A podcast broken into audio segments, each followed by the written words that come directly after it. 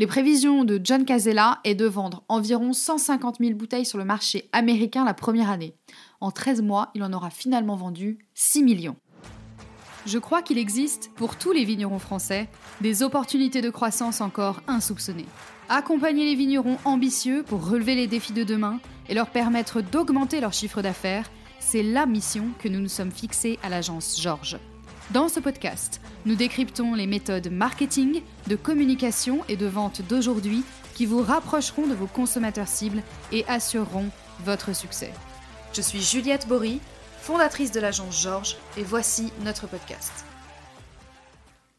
Aujourd'hui, on va décrypter l'histoire de Casella Wines et de son vin phare que l'on retrouve aujourd'hui dans plus de 50 pays, Yellowtail.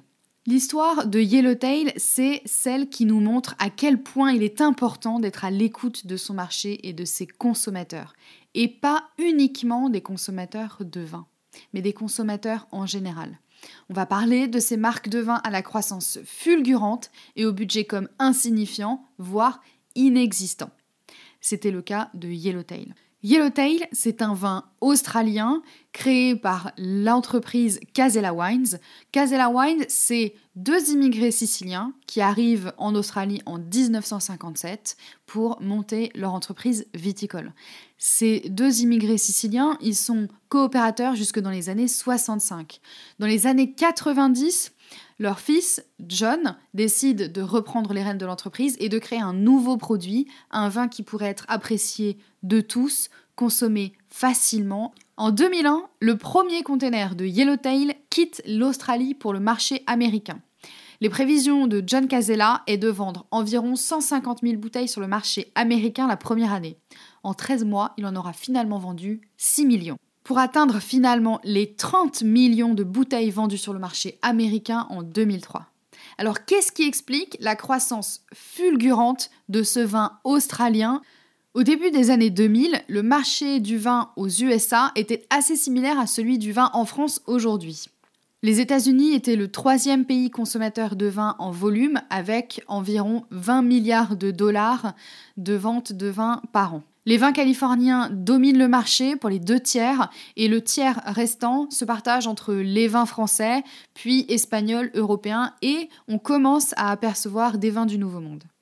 Huit entreprises produisent 75% du volume vendu sur le marché américain et les 25% restants sont divisés entre 1600 établissements viticoles. En bref, on a une concurrence intense, une pression sur les prix, un renforcement des distributeurs au détriment des producteurs et une stagnation de la demande malgré une offre pléthorique. A priori, c'est un secteur qui n'offre aucun attrait pour des nouveaux opérateurs. Et d'ailleurs, lorsque l'on se regarde 20 ans plus tard, on croirait lire la description du marché français du vin, si ce n'est que la, la consommation n'y est pas stagnante, mais plutôt en baisse constante malgré une offre pléthorique. Dans ce contexte économique, les points sur lesquels la concurrence tentait de se distinguer, c'était le prix de la bouteille, le vocabulaire œnologique compliqué pour mettre en valeur l'art et la science vitivinicole, le potentiel de garde, le prestige et la tradition du vignoble, la complexité et la subtilité du goût du vin avec des tanins, soupes, soyeux, un vieillissement en fût de chêne, etc. Et enfin une offre d'un éventail de cépages et d'assemblages pléthoriques. Les vins premium cumulaient l'ensemble des points ci-dessus avec un prix élevé et les vins d'entrée de gamme choisissaient la domination par les coûts en pratiquant des prix faibles. En conséquence, on avait donc une surenchère des vins en matière de prestige et de qualité, et aucun de ces vins ne se distinguait pourtant aux yeux du consommateur, qui lui apparaissait comme étant tous les mêmes.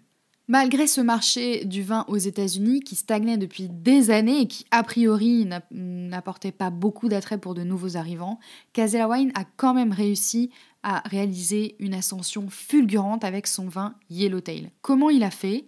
Il s'est intéressé en premier lieu aux consommateurs de boissons alcoolisées. Et oui, pas seulement aux consommateurs de vin, mais aux consommateurs de toutes les boissons alcoolisées.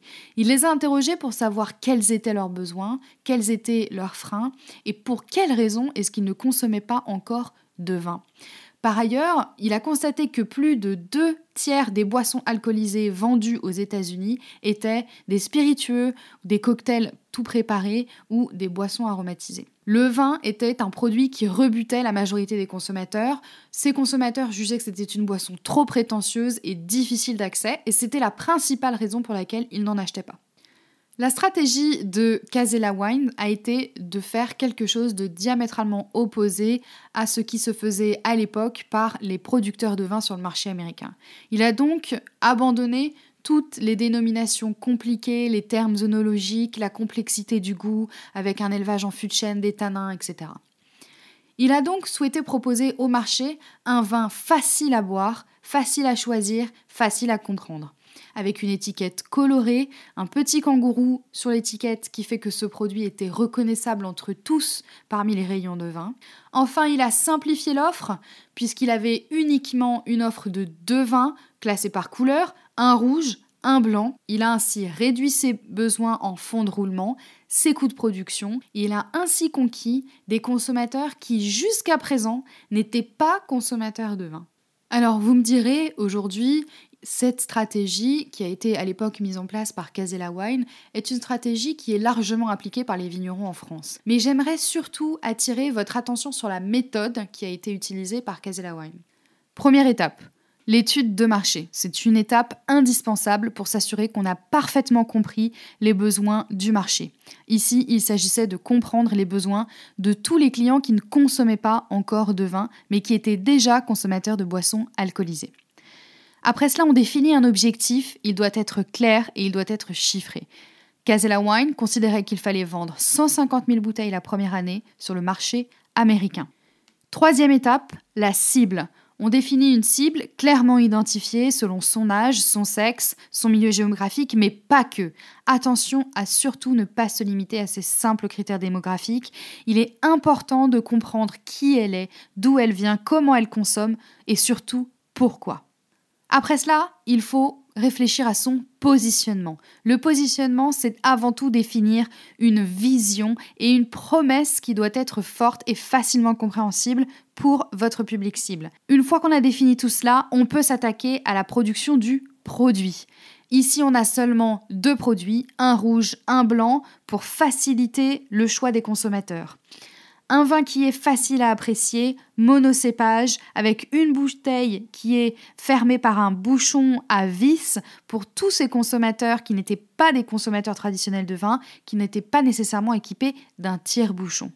Enfin, on va pouvoir s'attaquer à la stratégie de croissance. La stratégie de croissance va consister notamment en la diffusion de votre produit et de son image. Pour le cas de Casella Wine, il n'y a pas eu de gros budget communication, il était même quasi inexistant. Il s'est concentré sur les canaux de diffusion qui étaient fréquentés par les cibles qu'il souhaitait toucher, en l'occurrence les grandes surfaces.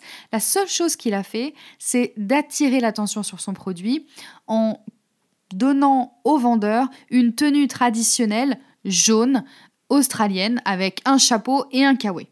Ça lui a permis d'être aligné avec l'image fun et facile qu'il souhaitait donner à son vin et en plus d'attirer l'attention des nouveaux consommateurs.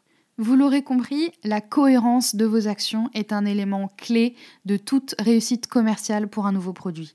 Un produit égale une cible égale un message. Si votre nouveau produit est noyé parmi une gamme de vins trop large, alors il vous sera difficile d'être efficace car les différents vins de votre gamme s'adresseront potentiellement à différentes cibles. Et si les cibles sont différentes, elles ne seront pas sensibles aux mêmes arguments commerciaux car elles ne partageront pas les mêmes besoins et pas les mêmes habitudes. L'objectif, c'est donc, une fois que vous avez trouvé votre positionnement et votre cible, de multiplier les points de contact entre votre produit et sa cible. Il faut qu'ils se rencontrent si vous espérez pouvoir provoquer le coup de foudre. Vous souhaitez aller plus loin? Réservez votre session stratégique gratuite durant laquelle vous recevrez nos conseils et recommandations personnalisées pour vous aider à développer votre chiffre d'affaires. Rendez-vous sur le site agence-georges.fr et cliquez sur le bouton Prendre rendez-vous. J'espère que vous avez aimé ce podcast. Si tel est le cas, abonnez-vous pour que je puisse vous partager d'autres stratégies pour atteindre vos objectifs et laissez-moi 5 étoiles, cela me ferait vraiment plaisir. À très vite